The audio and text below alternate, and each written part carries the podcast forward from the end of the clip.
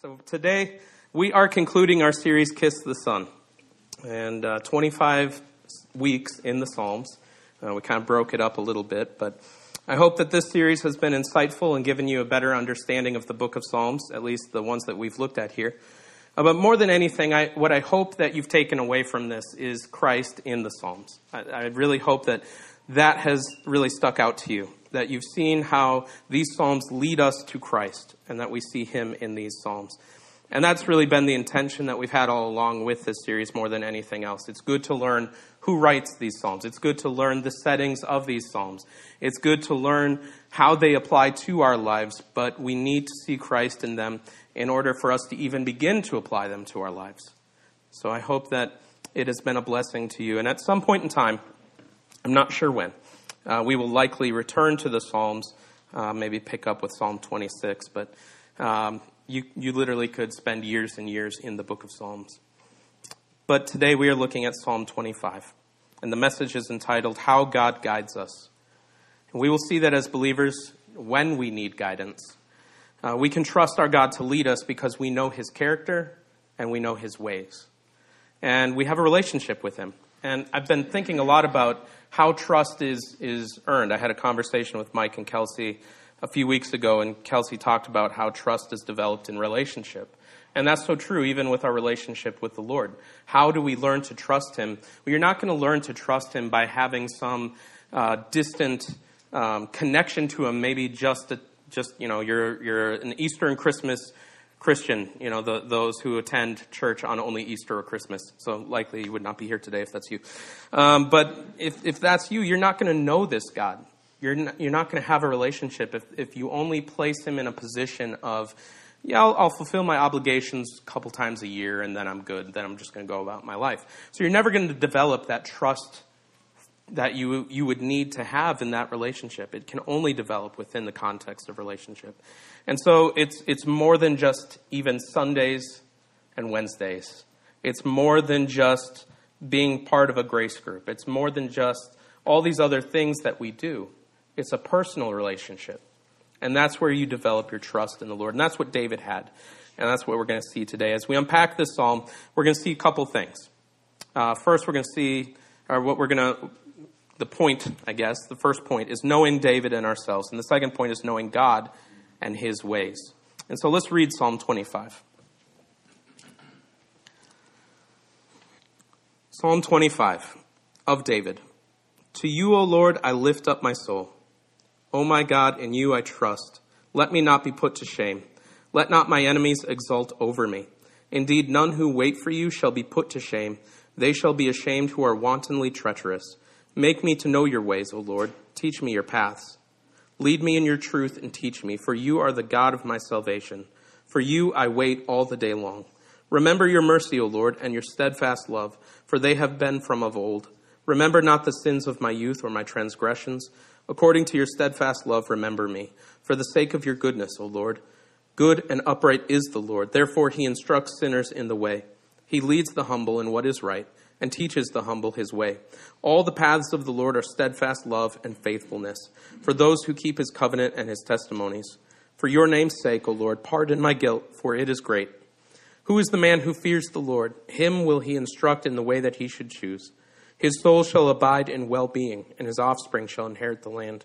The friendship of the Lord is for those who fear him, and makes known to them his covenant. My eyes are ever toward the Lord, for he will pluck my feet out of the net. Turn to me and be gracious to me, for I am lonely and afflicted. The troubles of my heart are enlarged. Bring me out of my distress. Consider my affliction and my trouble, and forgive all my sins. Consider how many are my foes, and with what violent hatred they hate me. Oh, Guard my soul and deliver me. Let me not be put to shame, for I take refuge in you. May integrity and uprightness preserve me, for I wait for you. Redeem Israel, O God, out of all his troubles. Let's pray. Father, we thank you for your word. We thank you for uh, this series that we've had to uh, see Christ in the Psalms and all the wonderful truths that you've shown us. Lord, I ask that as we again come to your word and, and hear of what this psalm is all about, that you would open our hearts to receive from you. Guide us, Lord, as this psalm is about. Guide us in, in your ways. Guide us in your truth, Lord. Lead us in your paths, whatever they may be. We thank you that you are with us. We thank you that you are near to us, Lord. We love you. In Jesus' name, amen. All right, so knowing David and ourselves. Psalm 25 is about struggle. You can kind of hear it as we read through there. It can be easy to view these psalms, as I've often done, as like perfectly composed songs and psalms and poems, all these wonderful things.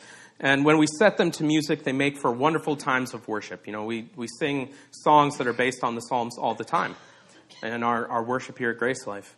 Sometimes you don't even know they're based on the psalms. It's just a line here or there. And, and they seem perfect, like they seem well composed and all those things. Uh, but when we're reading these Psalms, especially Psalms of prayer like the one that we're looking at today, we are seeing really the inner life of the author. And for us this morning, that's David. Much of what we've seen, Psalm 1 through 25, has been David. Um, but we're really getting a peek into the inner life of the psalmist. And David here is expressing his struggle and longing in a way that we can likely relate to, even if we can't directly relate to his circumstances. We can relate to the feelings that he has uh, as he put pen to paper. He is pouring out his heart. He is writing what's within him. And so it does definitely appear to be, you know, a wonderful psalm, a good psalm to sing, a good psalm to pray. Uh, but let's, let's remember that this is really coming from his heart.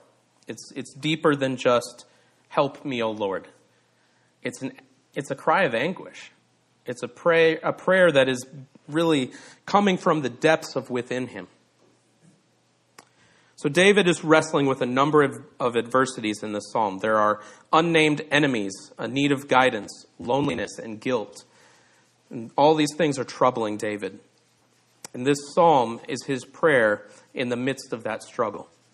As we look at the text, we could break up the passage in a way to show David's situation, David's need, David's belief of who God is, and David's feelings.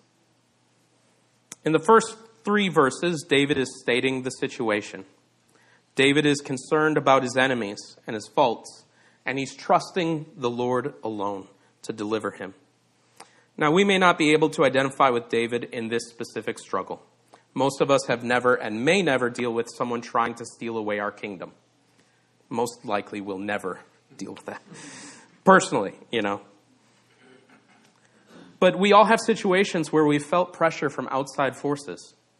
We've all had to deal with uh, a feeling of desperation as outside pressures squeeze us.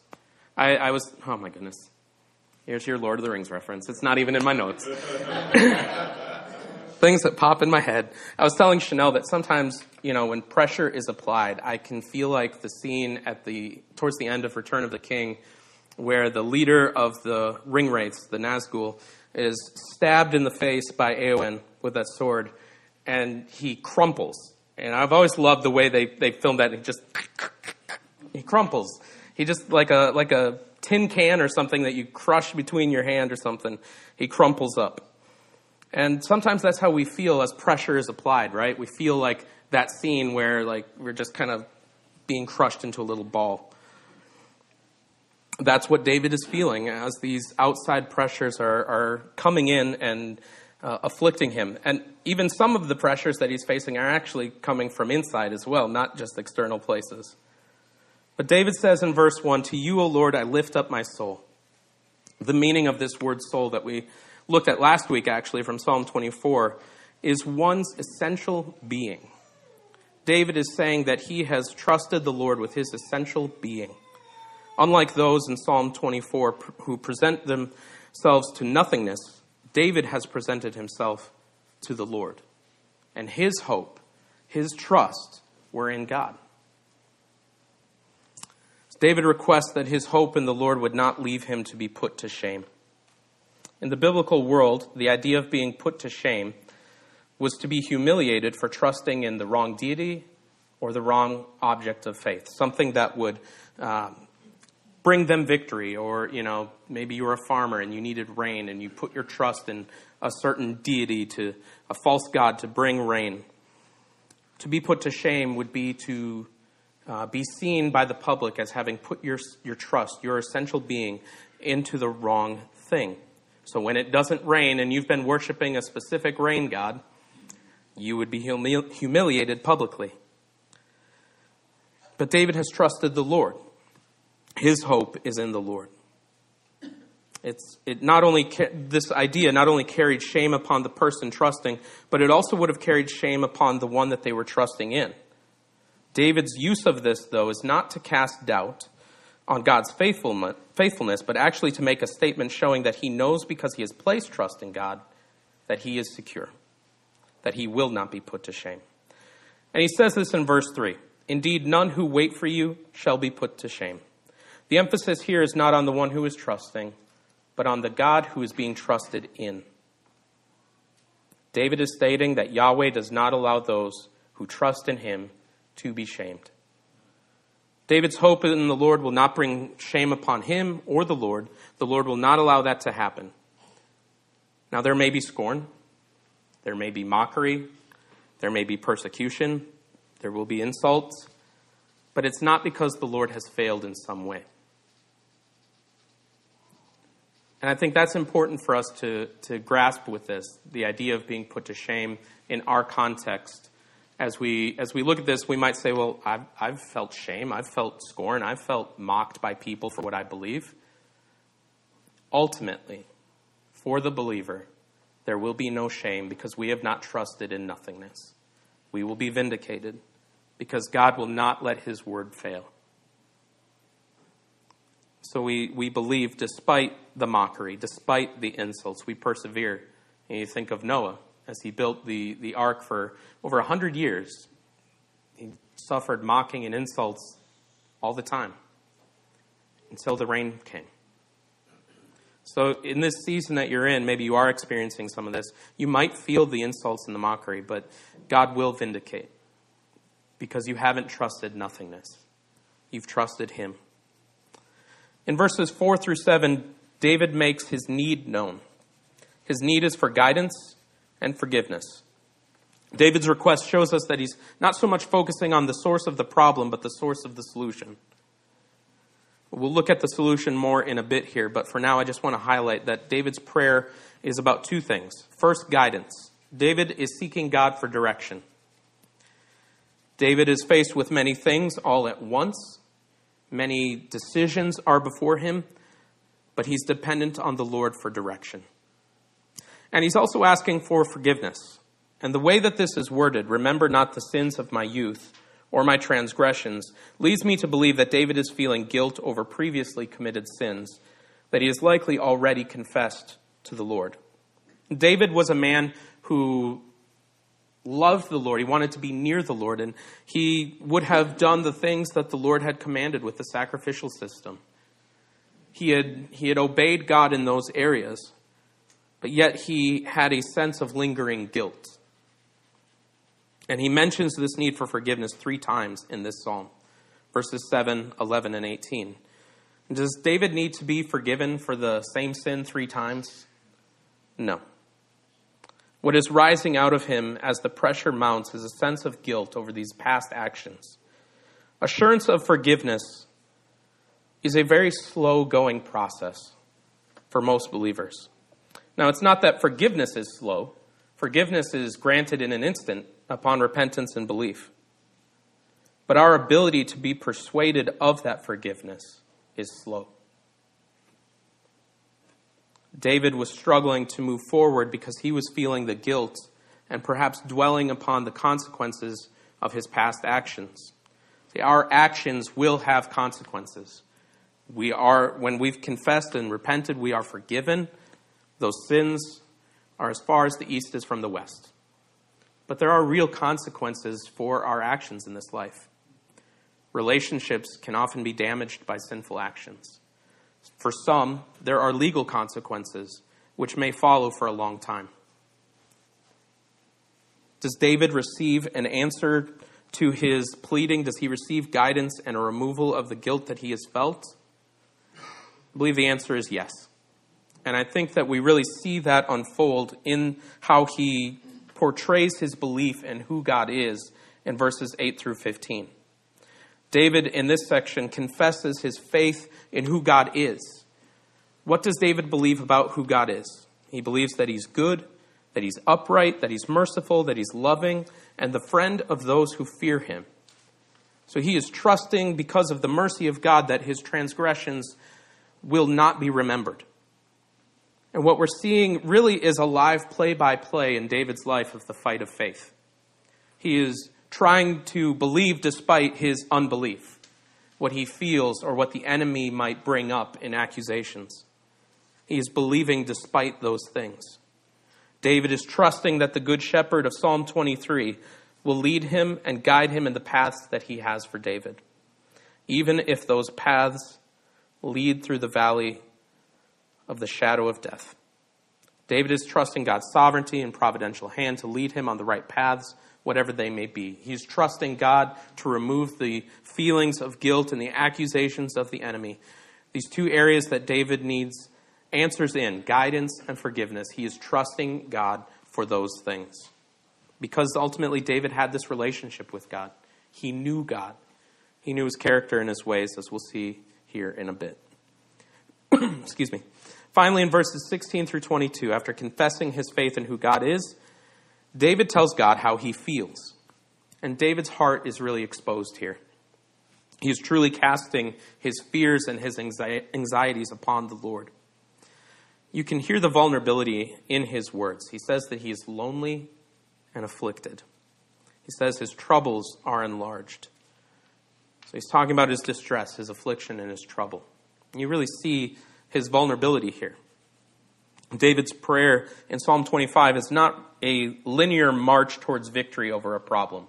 You know, we often talk about uh, the Psalms almost like a linear progression you know, David states his problem, he states his belief in God, and he states his victory. But here it's more like a winding spiral. He kind of just kind of keeps coming in and out of uh, the situation. He moves in and out of the emotions that he's feeling, the fear that troubles him. But he places it all under his belief in who God is.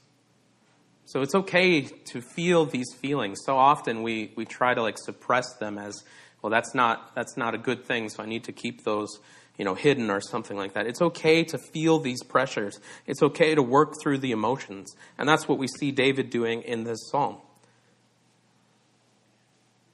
We can cast our struggles onto the Lord as well. We may not have the same physical enemies that David did. We may not have the same pressures that he did. But we certainly have enemies and we certainly have pressures in our life. And so, therefore, I, I think we can truly see ourselves in what David is going through. He speaks about things, again, that maybe we haven't faced, but we can definitely relate to the need and the fears that he is exhibiting. So, we need guidance. We need freedom from guilt. We need assurance from uh, assurance of forgiveness.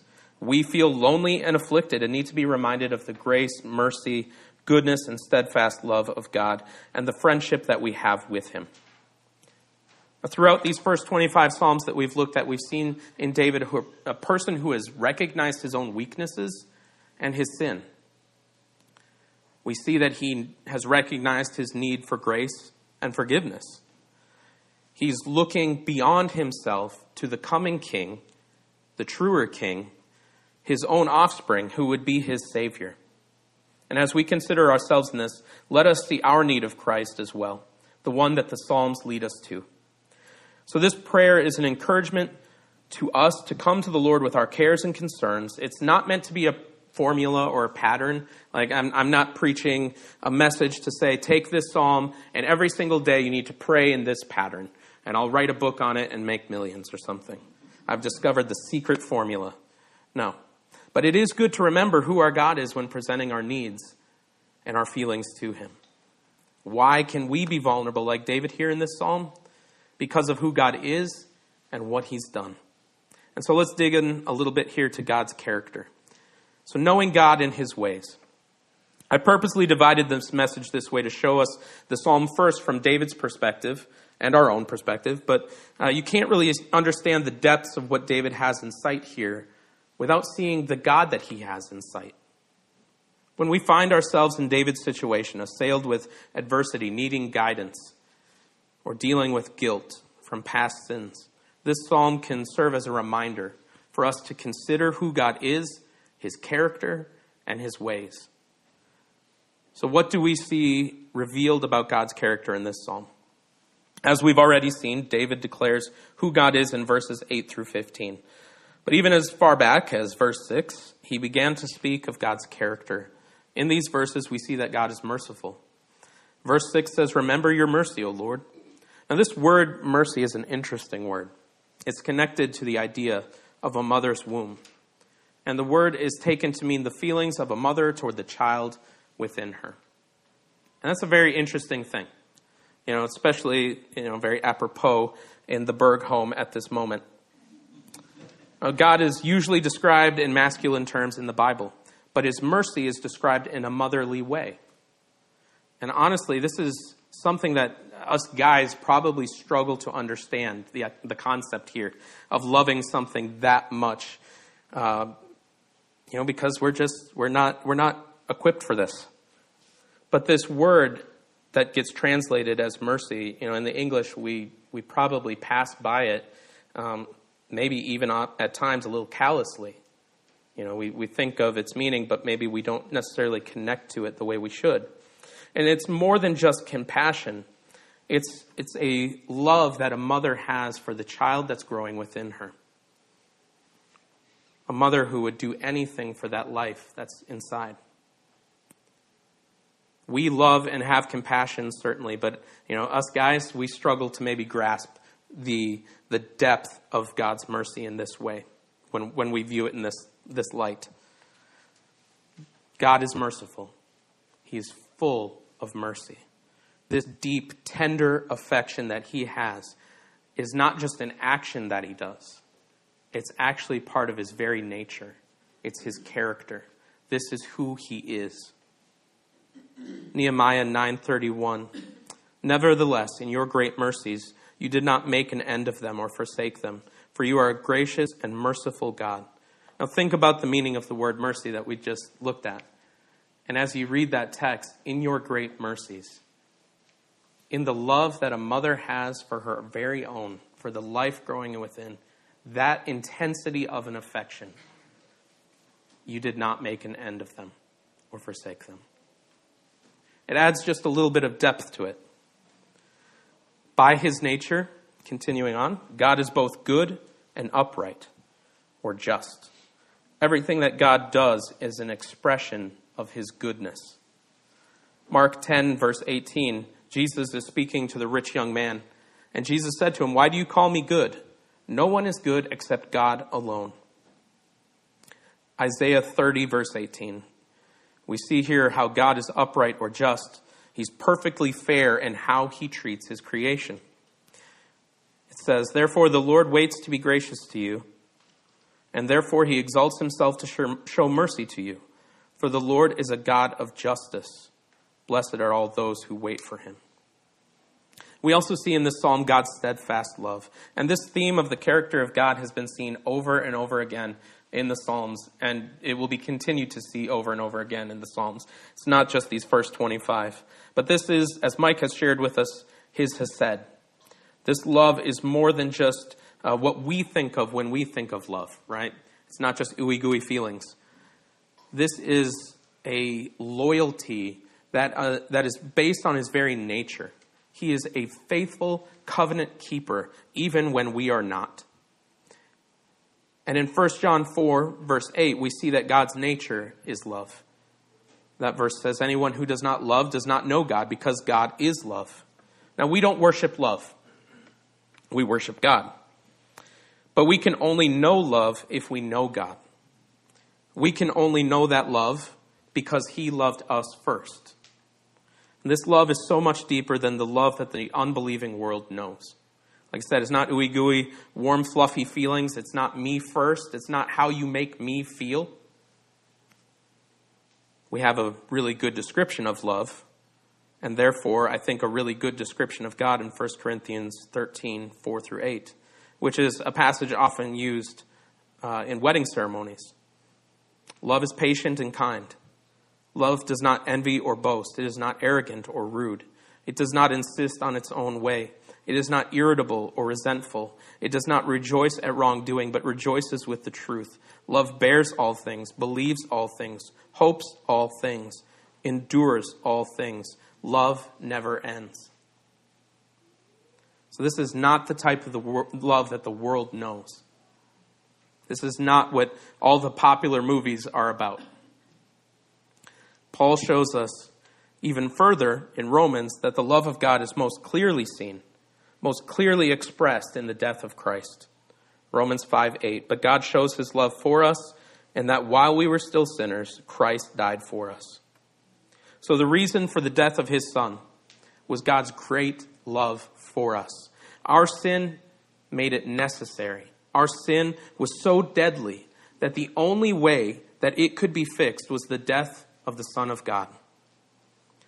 But it was love that drove him to do it.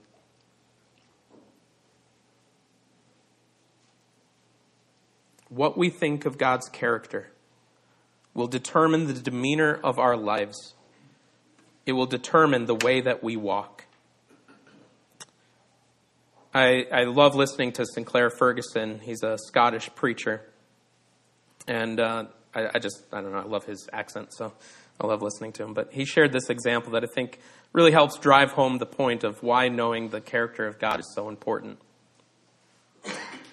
He, he said, if a child has disobeyed, you know, sinned against their father in some way, you know, done some, some act of disobedience, and the father forgives that child, what must that child know of their father in order to be persuaded of that forgiveness?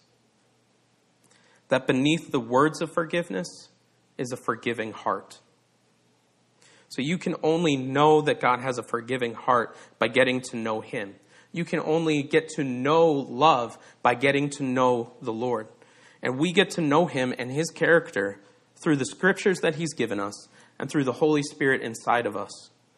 Romans 8:14 shows us that um, all who have believed, all those who are children of God, have the Holy Spirit inside and are actually led by the Holy Spirit. For all who are led by the Spirit of God are sons of God. So, what we think of God will determine how we interact with Him and His people. And if, a God, if the God that you serve is a God of your own making, maybe money, power, uh, those things will dominate your heart. The, the things that you worship, even if it's nothingness, like we saw in Psalm 24, those things will determine your, your way of walking, determine your life. They'll dominate your life.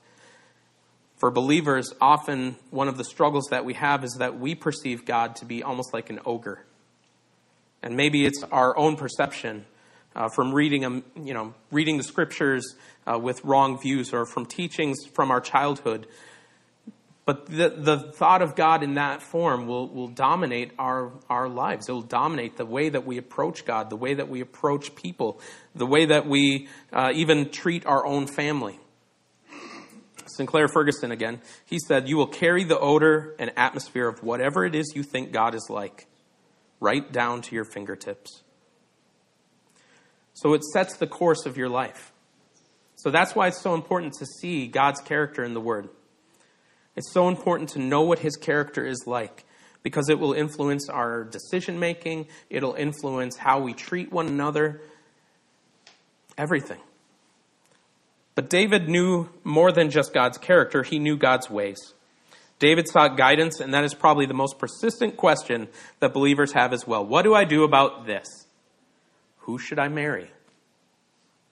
Where should I go to college? Where should I work? In fact, there are many, many, many, many books written about this. I can suggest with good conscience probably about two of them. These are all very important decisions, but we will not know the way each one of these things plays out. You know, when I married Chanel, I had no idea that after 15 years we would be living in New York with a second child on the way. I had no idea that's how that would play out. So, you know, if, if, if you're looking for, you know, some neon sign to light up for you or something like that to determine that, you know, you're, you're going to be sorely disappointed. That's not how it works with our decision making. Rarely does God speak to us to tell us a direct answer in each one of these things, but we can know his character and we can know his ways. I've often used this as an example with regard to marriage. I've been asked a few times, like, you know, who should I marry? I'm waiting for God to, you know, like speak this out loud.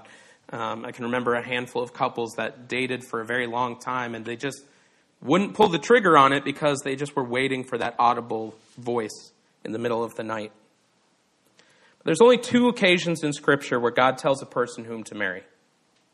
One is Hosea, and he's told to marry Gomer, the prostitute, as a sign to Israel of their spiritual adultery. And the other occasion is when God speaks to uh, Joseph and tells him to take Mary as his wife and that the child she was carrying was the Son of God.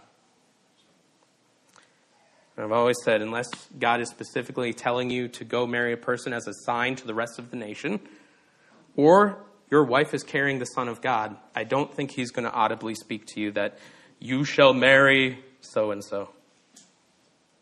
So don't go looking for a name to be spoken audibly. Rather, get to know the character of God, get to know His ways.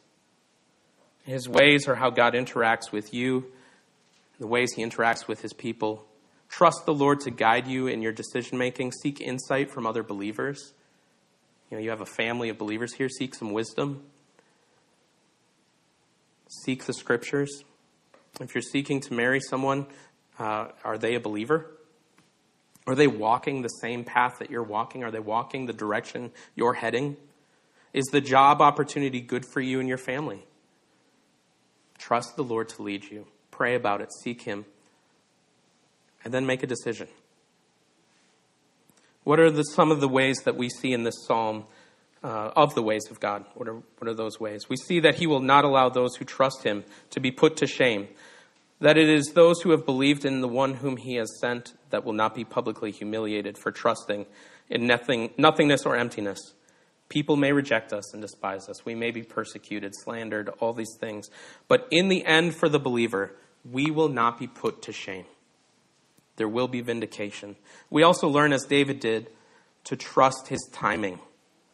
David says in verse 5, For you I wait all the day long. Nobody wants to learn patience. We all kind of hedge our bets when we pray for patience, don't we? I need patience, but I don't really, really want to pray for it. But as we learn God's ways, we learn to wait because God's timing is not our timing. We see that God has a purpose in affliction. David is trusting God that he has a reason and purpose behind all that he is going through. In verse 10, David writes, All the paths of the Lord are steadfast love and faithfulness. This means all the paths, even the ones that are difficult, painful, even the ones that are the valley of the shadow of death. They're from the Lord. As we saw last week, all that God purposes will come to pass, and his purposes are for our good. And as difficult as it can be to see in the midst of affliction, God is with us, and there is a purpose. And I don't say any of this to trivialize suffering, because it all absolutely matters. Your suffering, the things you go through, it matters. But I have a rock solid confidence that this is true because it is what the scriptures tell us and because the Holy Spirit bears witness, and because I've experienced it enough times in my own life to know that God is with us in this, and that none of the suffering we go through is meaningless, that it matters, and that all of God's purposes will come to pass, and that they are for my good. Paul writes in 2 Corinthians 1 3 through 7.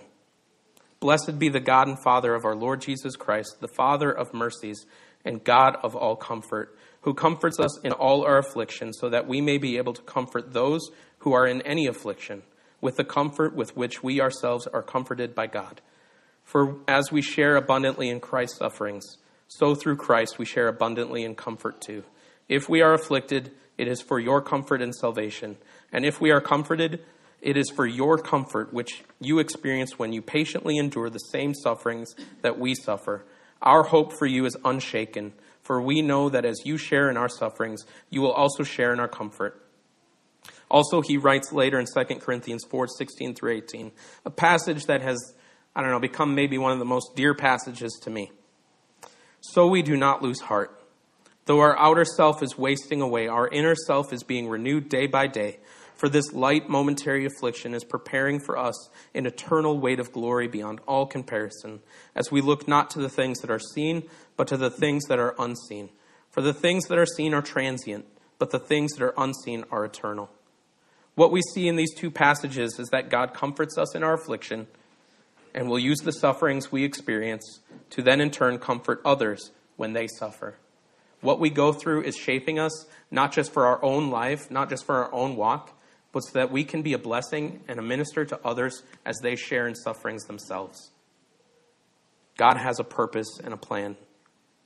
But as well, God has uh, other plans in our suffering, He has other purposes in them um, that we may not see until heaven.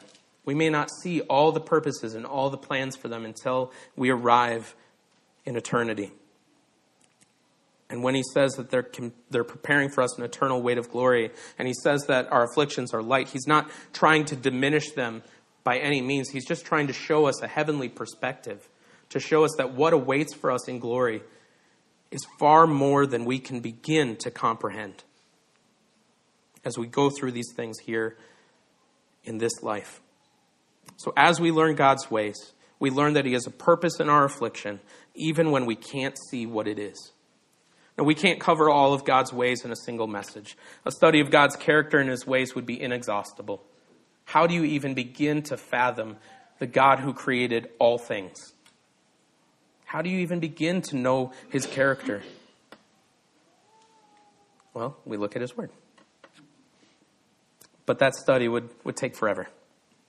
But there's one more thing I want us to see this morning, and that is his forgiveness. God is a forgiving God. He is just and he is holy, but his love compelled him to send a way for forgiveness to be granted and for justice to be met.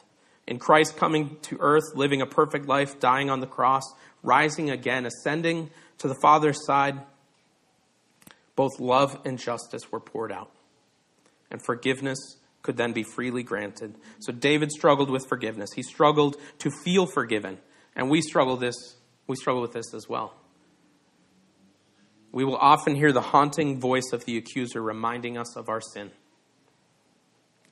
Remind yourself of God's forgiveness. Take these feelings back to the Lord. Again, Sinclair Ferguson, he says to do this, to take these things back to the Lord is as if to stand on the edge of the ocean of God's forgiveness and let the waves of pardon and free grace and forgiveness and love wash over you until you realize my sins are all forgiven. The forgiving God relentlessly pursued David. He pursued you and I as well. Today, the forgiveness of God is available to you because of the great love seen in the sacrifice of the Son of God on the cross for our sin. So believe on the one whom he has sent and experience the forgiveness seen throughout scriptures. God's guidance comes to us through knowing who he is and his ways, and he is transforming you by the renewal of your mind, which happens as you believe the good news of Jesus Christ. This doesn't mean decisions will be easy, but as you know God's character and his ways, you can trust him to lead you. Pray for wisdom and make a decision knowing that you have the mind of Christ. We see that in 1 Corinthians 2:16. And that the Holy Spirit is leading you in all paths. As we conclude this series, Psalms 1 through 25 have pointed us to Christ. In the course of this series, we've heard much about finding refuge in Christ. We've heard about the steadfast love of God seen in Christ and God's covenant faithfulness despite our sin. And we conclude with the theme of this series, Psalm 212. Kiss the Son, lest he be angry and you perish in the way, for his wrath is quickly kindled. Blessed are all who take refuge in him. Believe in Christ. Find your refuge in him. Let's pray. Father, we thank you for the many ways you reveal your character to us and you show us your ways. Lord, we thank you for the scriptures which show us who you are and how you've worked. We thank you for giving us the Holy Spirit within us who shows us uh, the paths to take and lights our steps. Even though you don't show us all the results of every action, every decision, we know that you are guiding us every step of the way. Thank you for brothers and sisters in Christ who have wisdom to impart. Lord, help us to make use of these things. Lord, as we get to know you more, as we begin uh, to dive deeper into the, the waters of trusting you, Lord, I, I just ask that there would be great grace and mercy in that, and that you would continue just to take us deeper in that relationship, take us deeper in trusting you.